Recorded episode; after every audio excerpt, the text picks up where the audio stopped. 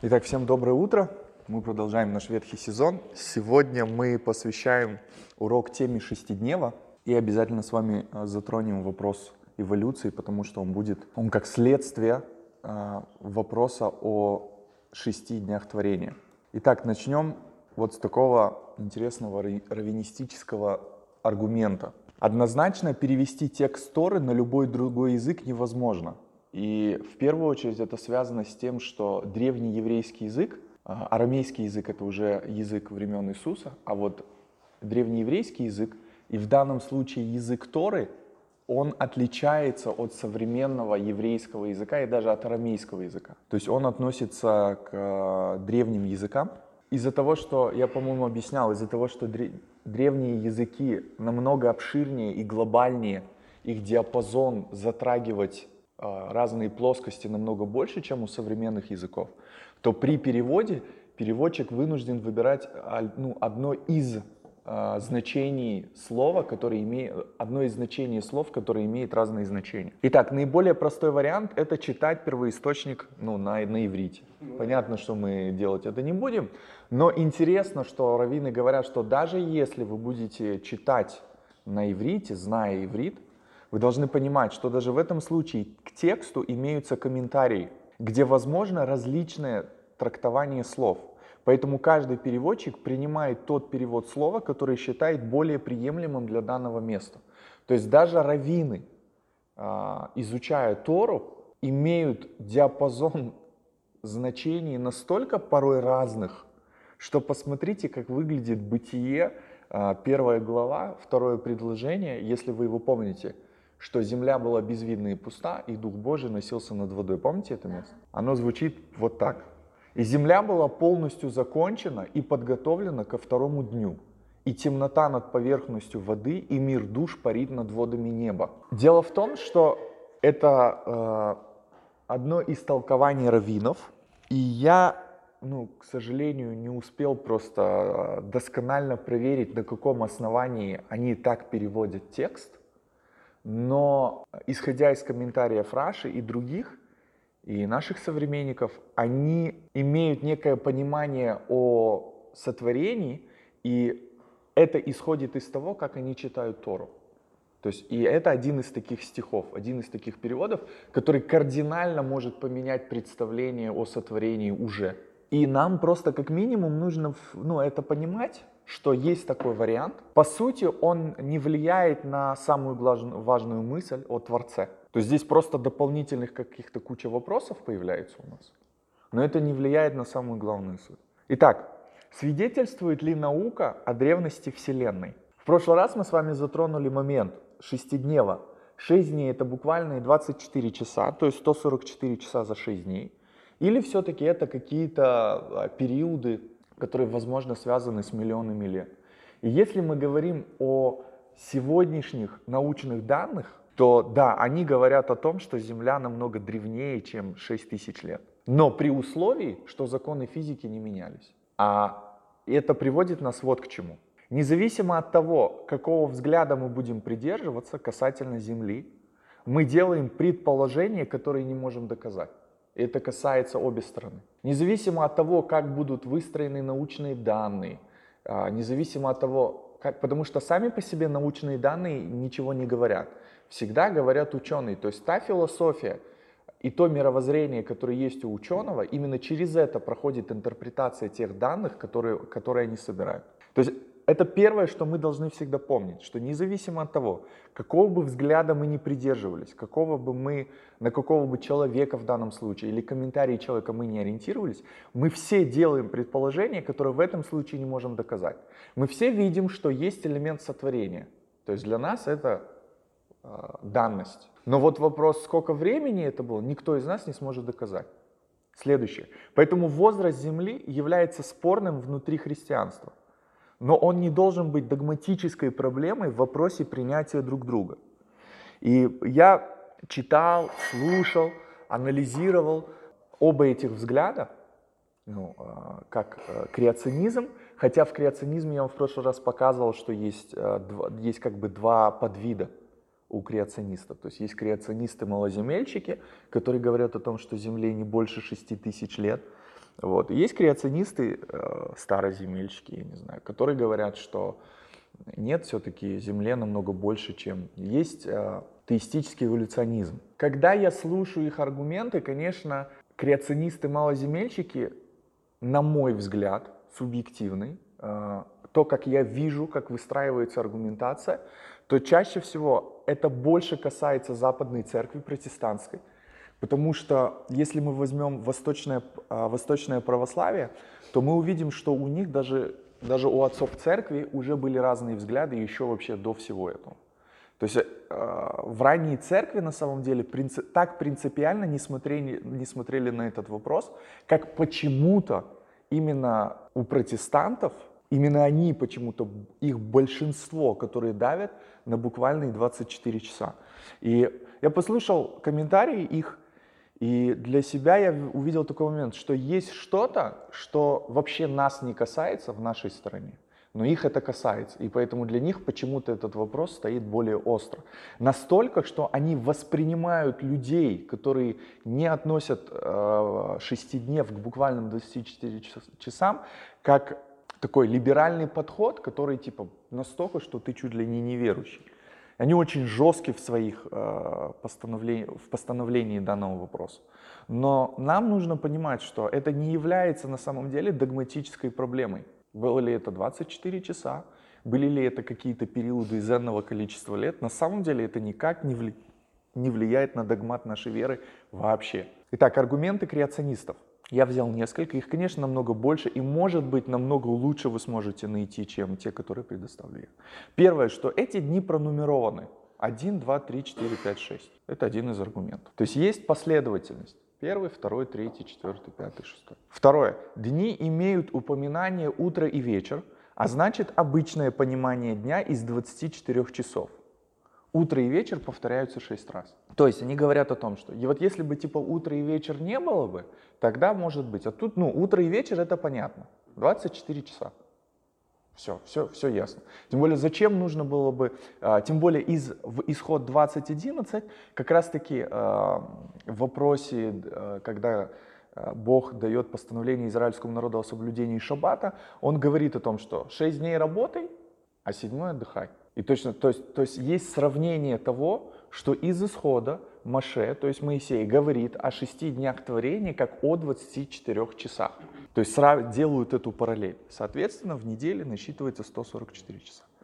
И аргумент заключается в том, что зачем нужно было бы, зачем Богу миллионы лет, во-первых. То есть ставить, то есть таким образом, если мы сомневаемся в том, что он делает это за 24 часа день, то типа в чем его, то ставится под вопрос его всемогущество. Да, в чем проблема принять в плане 6 дней, ну типа, что якобы он не справился за 24 часа или что? я когда слушаю их аргументацию, даже тех, которые пытаются более, как бы так, свободно от своей, от своей позиции говорить, все равно вот эти какие-то нотки странные, вот нет, именно за 24 часа. То есть я понимаю, что для человека это вопрос веры. То есть если ставится под сомнение это убеждение, колышется его вера раз он так жестко на это, и почему-то в большей степени они все так позиционируют себя. То есть, а если мы даже возьмем православие, то они такие типа, ну, экзегеты всегда имели разное представление на этом, отцы церкви имели разный взгляд на этот вопрос. Я просто не вижу проблемы принять типа тот факт, ну, что это написано 6 дней, 24 часа, типа, ну окей. Вопрос просто в чем? Что он якобы не успел бы за это 24 часа сделать? Или вопрос... Это же вопрос с эволюцией. Это, это же напрямую сейчас нас будет приводить к эволюции. То есть согласиться на долгий период, значит согласиться с тем, что была эволюция. И поэтому мы с этим согласиться не можем, поэтому нет буквально 24 часа. Следующий момент. У меня здесь три, и здесь с трех начинается ошибка. Итак, будет разрушено родословие. Значит, этапы надо вместить в жизнь до Адама. А вот о чем идем речь. То есть, если там, если там не буквальные 24 часа, тогда мы не можем быть уверенными в других днях, которые упоминаются в Библии. А если там непонятно с этими днями, и там не буквально 24 часа, тогда как мы можем высчитать родословие Адама? Тогда все даты их жизни теряют полностью свой смысл. А если теряет смысл родословия, тогда теряет смысл родословия, связанное с Христом. Потому что все родословие, оно, приводит, оно христоцентрично. Весь смысл родословия в том, что оно подводит ко Христу. А если мы такие типа, ну мы не знаем там э, насчет Адама, времени, сколько чего находилось, тогда рушится родословие. Четвертое. Невозможно, чтобы жизнь могла просуществовать миллионы лет от третьего дня до четвертого без света. Потому что солнце появляется на четвертый день, вот, а, по, а трава появляется на третий. То есть как какой-то долгий период может быть без солнца. Мы знаем, что без света жизнь невозможна. Пятое, ну в данном случае шестое. Существуют научные свидетельства в пользу молодого возраста Земли, насчитывающие несколько тысяч лет. Первое. Существуют научные э, свидетельства. То есть когда человек берет какую-то информацию научную, то есть собирает ее и говорит, вот посмотрите, на основании вот этого, вот этого, вот этого мы имеем вот такие данные. Итак, аргументы теистов-эволюционистов. Слово «день» вообще, оно прям так э, и переводит, имеет два значения. Как день, то есть буквально из 24 часов, точно так же, так и, как и период времени. Слово «йом» древнееврейское, оно имеет два значения. И вот в чем основная проблема, связанная с этим словом. Самое распространенное то, что в Библии слово «день» также соотносится с долгим периодом времени. 2 Петра и с псалма говорится о том, что у Господа один день как тысячи лет. На это скажут, ну, тут речь идет вот об этом, об этом, и аргумент может быть действительно хороший. Ну, давайте двинемся дальше. Иларий, интересно, что это святой, который, который принимается как э, православной, так и католической церковью, то есть как Востоком, так и Западом. Э, он 315 года от Рождества Христова. То есть достаточно интересный человек, который очень хорошо защищал Бога человечности Иисуса Христа против арианства, и поэтому принят э, в обе стороны. И уже он замечал, что день в Писании иногда означает ряд годов, что нередко там, где говорится о целом дне, подразумевается все время жизни. События, отнюдь не укладывающиеся в один день, нередко именно, именуются именно днем. И вот такие выражения, как в тот день, в день ярости, в день гнева, в день брани, в день отомщения, в день воздаяния. То есть это все какие-то периоды, которые называются одним днем. Следующий момент. Сколько раз у пророков говорится «и будет в тот день», и далеко не всегда это выражение можно понять как предсказание о событиях, которые ограничены всего лишь одними сутками. Или, например, 40 лет странствования евреев в пустыне Давид называет днем искушения в пустыне. То есть мы видим, что все-таки день не такой, не такой простой в толковании тех или иных мест. То есть в каких-то местах он может означать буквально 24 часа, а в каких-то местах он означает целую жизнь человека или целый какой-то период в жизни, в данном случае там народа или событий. И это все тот же день. И, кстати, что интересно, мы видим, что, исходя из текста, что седьмой день не закончился. То есть если мы видим, что и было утро, и был вечер день один, и было утро, и был вечер день два, то в седьмом дне мы не видим и было вечер, и было утро. То есть по сути седьмой день продолжает быть. Мы продолжаем жить в седьмом дне. Если шесть дней, то есть шесть каких-то периодов длилось сотворение, то седьмой день, то есть это период жизни истории всего человечества. Поэтому мы не можем так легко и однозначно утверждать, что слово «день» в Библии значит только 24 часа. Потому что вся аргументация всегда строится, нет, день это только 24 часа. Ну почему? Ну тогда что, вот эти дни это что, целые эпохи, это миллионы лет? Нет, это буквальные дни. И вот тут мы сталкиваемся со сложностью Писания, что в самом Писании есть день и так, есть день и так. Ну а зачем тогда говорить и был вечер, и было утро?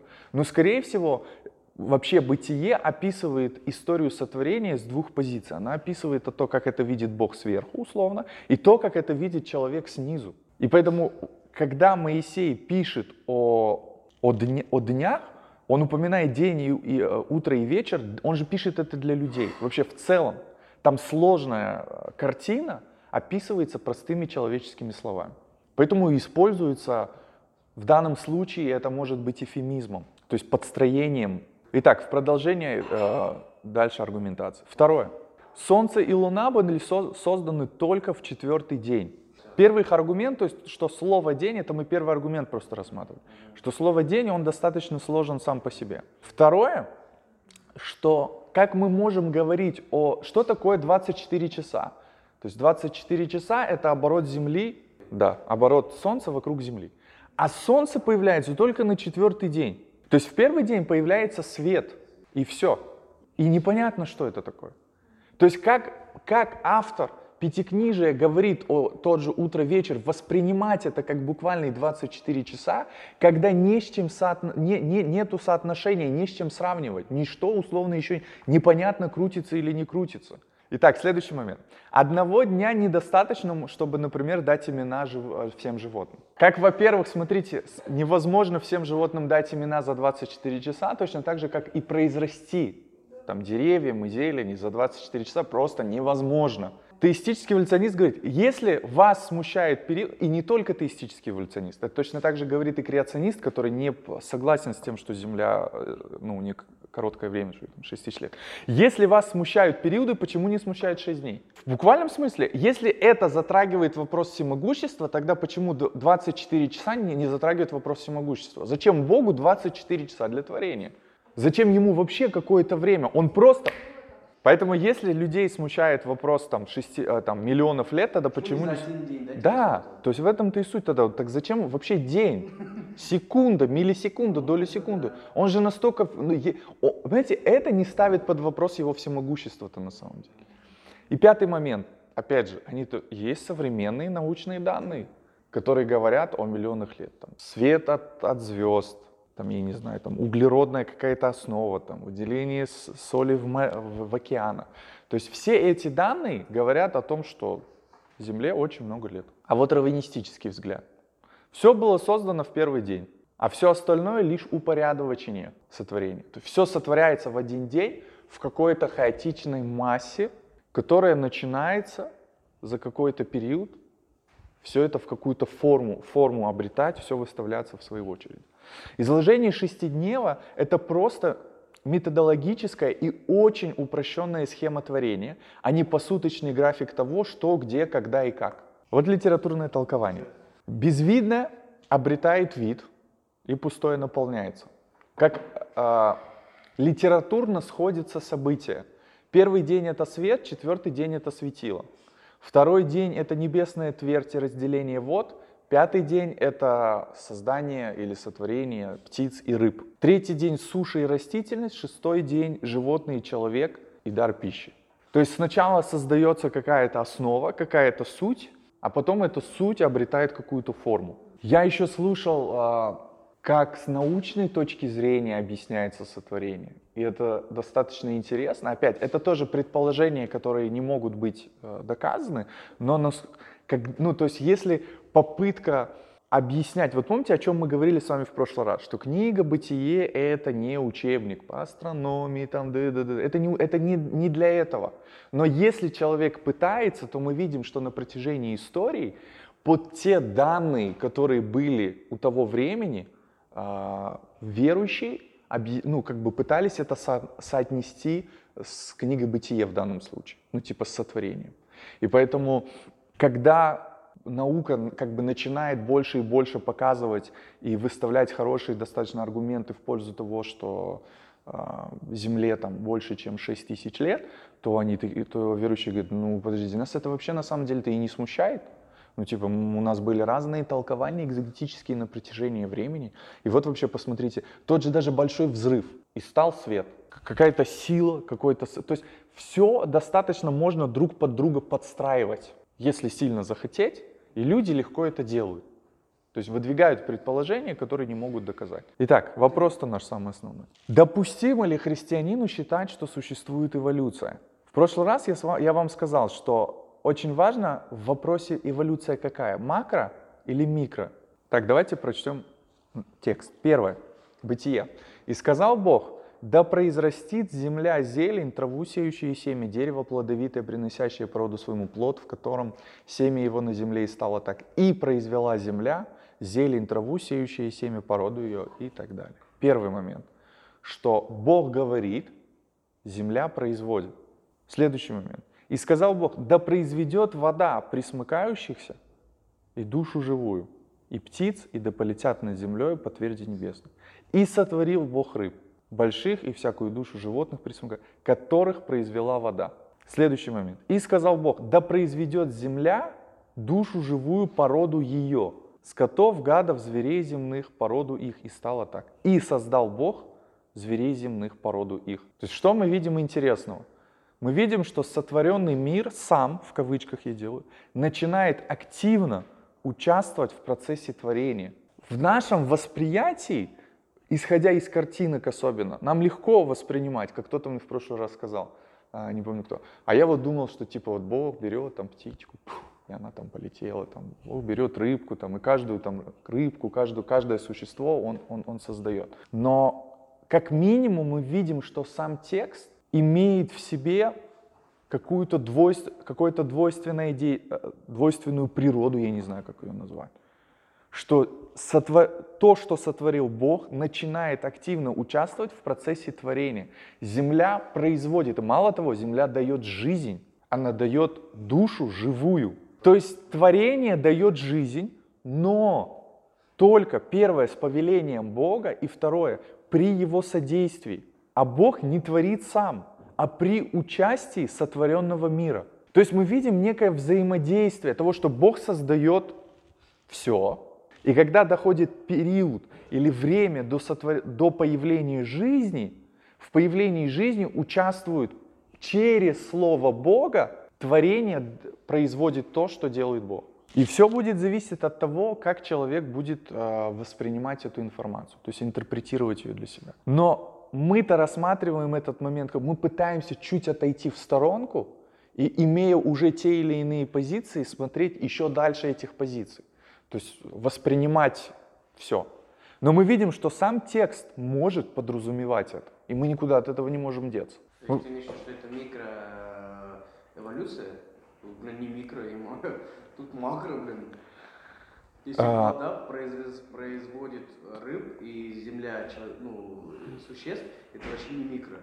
Нет, нет, там макроэволюция говорит о том, что из рыбы может произойти обезьяна. То есть, когда из одного вида появляется совершенно другой вид. А мы говорим, что здесь, смотрите, тут есть параллель, что вода производит эту часть, а земля производит эту часть. Они параллельно друг другу производятся. То есть оно не одно вытекает в другое, оно развивается в два направления. Следующий момент. «И создал Господь Бог человека из праха земного, и вдунул в лицо его дыхание жизни, и стал человек душою живою». Что тут мы видим? С человеком мы видим чуть другую картину. Он часть этого мира, то есть человек, он часть этого мира, но в нем есть нечто такое, что превосходит этот мир. Дыхание Бога, нефиш Элохим, там а, в оригинале или божественную душу. Если здесь душа появляется у животных почему-то из земли, то есть земля дает эту жизнь, то, видимо, в случае с человеком земля не может дать жизнь человеку. Но человек создан из земли. И если мы видим, что в этом тексте непонятно, как происходит, что это такое, и, произв... и произведет земля, воз... диапазон для толкования очень большой. И каждый, исходя из фантазии или научных каких-то данных, может выстраивать ту или иную теорию. С человеком чуть сложнее, но мы видим другую картину. Но мы также видим, что Бог из, ни, из ничего делает человека. Он делает его из сотворенного. А как это происходит? И вот тут уже, если буквально воспринимать, ну, наверное, он берет, лепит человека. Я вам скажу такой момент, что отцов церкви у некоторых были толкования и взгляды, которые говорят о том, что человек отличился от обезьяны в какой-то момент, потому что Бог вдохнул в него дыхание жизни. Но составляющая и, по, и похожесть человека с животным миром, она очень большая в биологии. И, и мы никуда не можем от этого деться. Мы не, ну, то есть можно пытаться закрывать на это глаза, но чем дальше мы будем жить, тем нас будут сильнее и сильнее условно прижимать к стенке, показывать нам, вот посмотрите такие данные, вот посмотрите такие данные. И эти данные все больше растут и растут. Ну, типа их становится все больше, они становятся все фундаментальнее. И, и если, ну, как какие-то люди будут придерживаться жесткого буквального понимания о сотворении именно 6 дней, 24 часов, у них просто нету вопроса, ну, они не смогут ответить почему. А нам и не нужно отвечать почему. Потому что суть книги «Бытие» это не учебник по биологии, это не учебник по астрономии. В этом есть определенная суть. Мы сейчас к этому выводу придем. И поэтому для нас остается большим вопросом, как Бог сотворяет человека. То есть у нас есть какая-то приблизительная схема. Есть что-то, есть Бог. Есть какое-то действие, и получается человек. А вот какое это действие, как этот момент происходит, для нас совершенно не ясен. И у отцов церкви и такое есть толкование, и такое есть толкование, и такое есть толкование. И в этом плане христианство-то на самом деле на протяжении всего, ну, всей истории никогда не придерживалось жесткого тотального взгляда, либо так, либо никак иначе. Вот именно почему-то в протестантской среде на этот вопрос смотрят жестко. Потому что, потому что все исходит и там соло-скриптура, соло-скриптура. И это, скорее всего, на мой взгляд, породило вот такое вот буквальное восприятие. Итак, для верующего нет проблемы в том, что Бог мог использовать эволюцию в сотворении. Проблем-то на самом деле никакой нет. Почему? Потому что Бог сказал, и земля произвела. И с первого, знаете, вот у, у сотворения, создания есть разные слова. И вот есть такое слово, как бара, если я не ошибаюсь. И оно является ключевым пониманием даже в вопросе эволюции. То есть эволюция существует с чего-то. То есть вот чего-то существует, и оно начинает там развиваться, там размножаться и развиваться там что-то. А бара — это создание из ничего. И вот это то, что отличает кардинально. То есть не было ничего, и Бог из ничего творит что-то. Если в дальнейшем он, у этого что-то есть эволюция, то есть какое-то развитие, это никак не, это не является никакой проблемой для нас. И самое главное, заключение. И даже, вот смотрите, и даже если нам докажут или доказали бы существование макроэволюции, без Творца она не отвечает на самый важный вопрос, кто дал всему быть. То есть, понимаете, в ключевом важном моменте даже макроэволюция, даже если она существует, она все равно не отвечает на вопрос, кто дал ей быть. Потому что что мы видим? Мы больше не видим, даже если будет макро, была бы макроэволюция, мы не видим ее дальнейшей жизни. То есть если она и была, вот помните, как я в самом начале сказал, что если законы физики не менялись. Вот есть законы физики, а есть законы биологии. И менялись ли законы или нет, мы не можем доказать, мы можем лишь предположить. А если, например, ну я хотел это на следующий раз еще оставить, э, потому что следующий урок у нас будут так называемые загадки книги бытия. Мы вкратце, может быть, по каким-то некоторым основным пробежимся. Что если в, у, у раввинов, и не только у раввинов, и у отцов церкви есть такой момент, что человек, когда, когда создается, он вообще не создается в физическом мире. И вот этот момент, который мы читали, что и сотворим их по образу и подобию нашему, или и Дух Божий, где носился над водой. Вообще, с кем Бог разговаривает? Есть разные толкования. С ангельским миром, это три единства, хотя не все даже православные говорят, что там речь идет о триединстве. Или же, что он говорит с человеком. То есть он создает суть человека, и человек участвует в вопросе творения, и происходит некое изменение человека. То есть человек изначально создается максимально духовным. Потом, когда он начинает э, давать имена животным, он вдруг обнаруживает, что нет ему подобного. И типа с духовного плана он, ну, ти, вот это, как его сказать, не знаю, там, уровень его духовности падает. И тогда сотворяется женщина, подобная ему. И следующий момент, когда происходит грехопадение, после грехопадения, помните этот, э, Бог одевает шкуры. Все же в основном в западном мире говорят о том, что шкуры это шкуры животных. Бог убил овечку, и одел шкуру. И я говорю, с чего взяли? Где написано, что Бог убил овечку. Но откуда он взял кожи? Шесть дней, блин, сотворить из ничего он может, а шкуру взять ему нужно обязательно барана убить. Логики нету. В оригинале там написано кожу. Не шкуру, а кожу. Бог одевает человека в кожу. И вот тут человек максимально становится в физическом мире. Каким вообще, что такое Эдем, это большая загадка. И вот в следующий раз мы, мы, мы об этом еще посмотрим. Потому что то, как описывается Эдем, такого на Земле нету. Ну, может, ну, конечно. Нет, там описание рек, то, что из одного источника течет четыре реки, такого нет на Земле. И не было в истории никогда.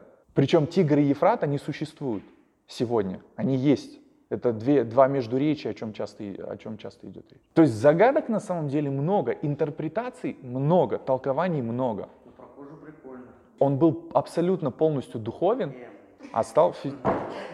И тогда, и тогда он становится похожим, естественно, на то, что есть на земле, на, на то, что есть в природе. Смотрите, я еще раз говорю, я не придерживаюсь, то есть я не говорю о своей позиции, я лишь даю, раз, ну типа, я разбираю и показываю то, что существует в христианстве в целом.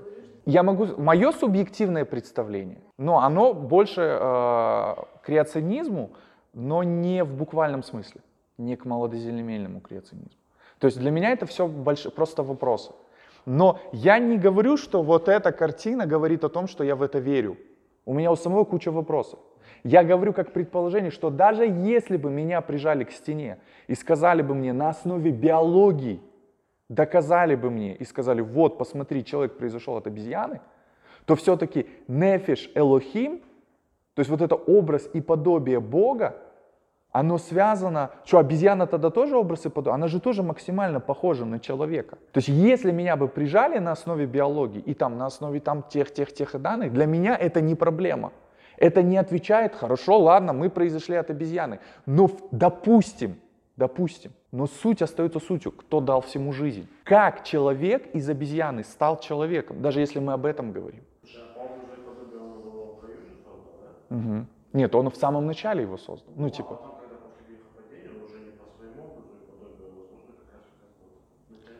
То есть, когда оделся в кожу человеческую, да, стал, стал похожим на что-то, что, что, что соответственно земли и творению. Все зависит от того, как люди рассматривают первые главы бытия. Вот если их не, ну, не рассматривать в их сути, о чем, помните, мы в прошлый раз говорили, а именно пытаться все это буквально нарисовать, вы представляете, это два дерева в саду. То есть вечная жизнь зависит от того, какой плод ты кушаешь. Понимаете, если буквально смотреть на это, да, вечная жизнь бы зависела от того, что кушает человек. А если видеть в этих, знаете, это как некие образы, как некая суть, которая отражает свободную волю человека. Если буквально, то как тогда змея разговаривает с человеком? Опять же, вот именно если буквально рассматривать, то зме- говорящая змея, которая разговаривает с человеком. И ответов не будет у, у- у буквального толкования. У... И вот смотрите, у животного мира то, тоже есть душа. И у человека есть душа. В чем отличие? Что у, у- то есть есть понятие как э, душа животного. Вот у человека душа тоже душа животного. Но помимо души животного у человека есть его некий дух, то есть божественная душа. Забери у человека божественную душу, он будет чистое животное.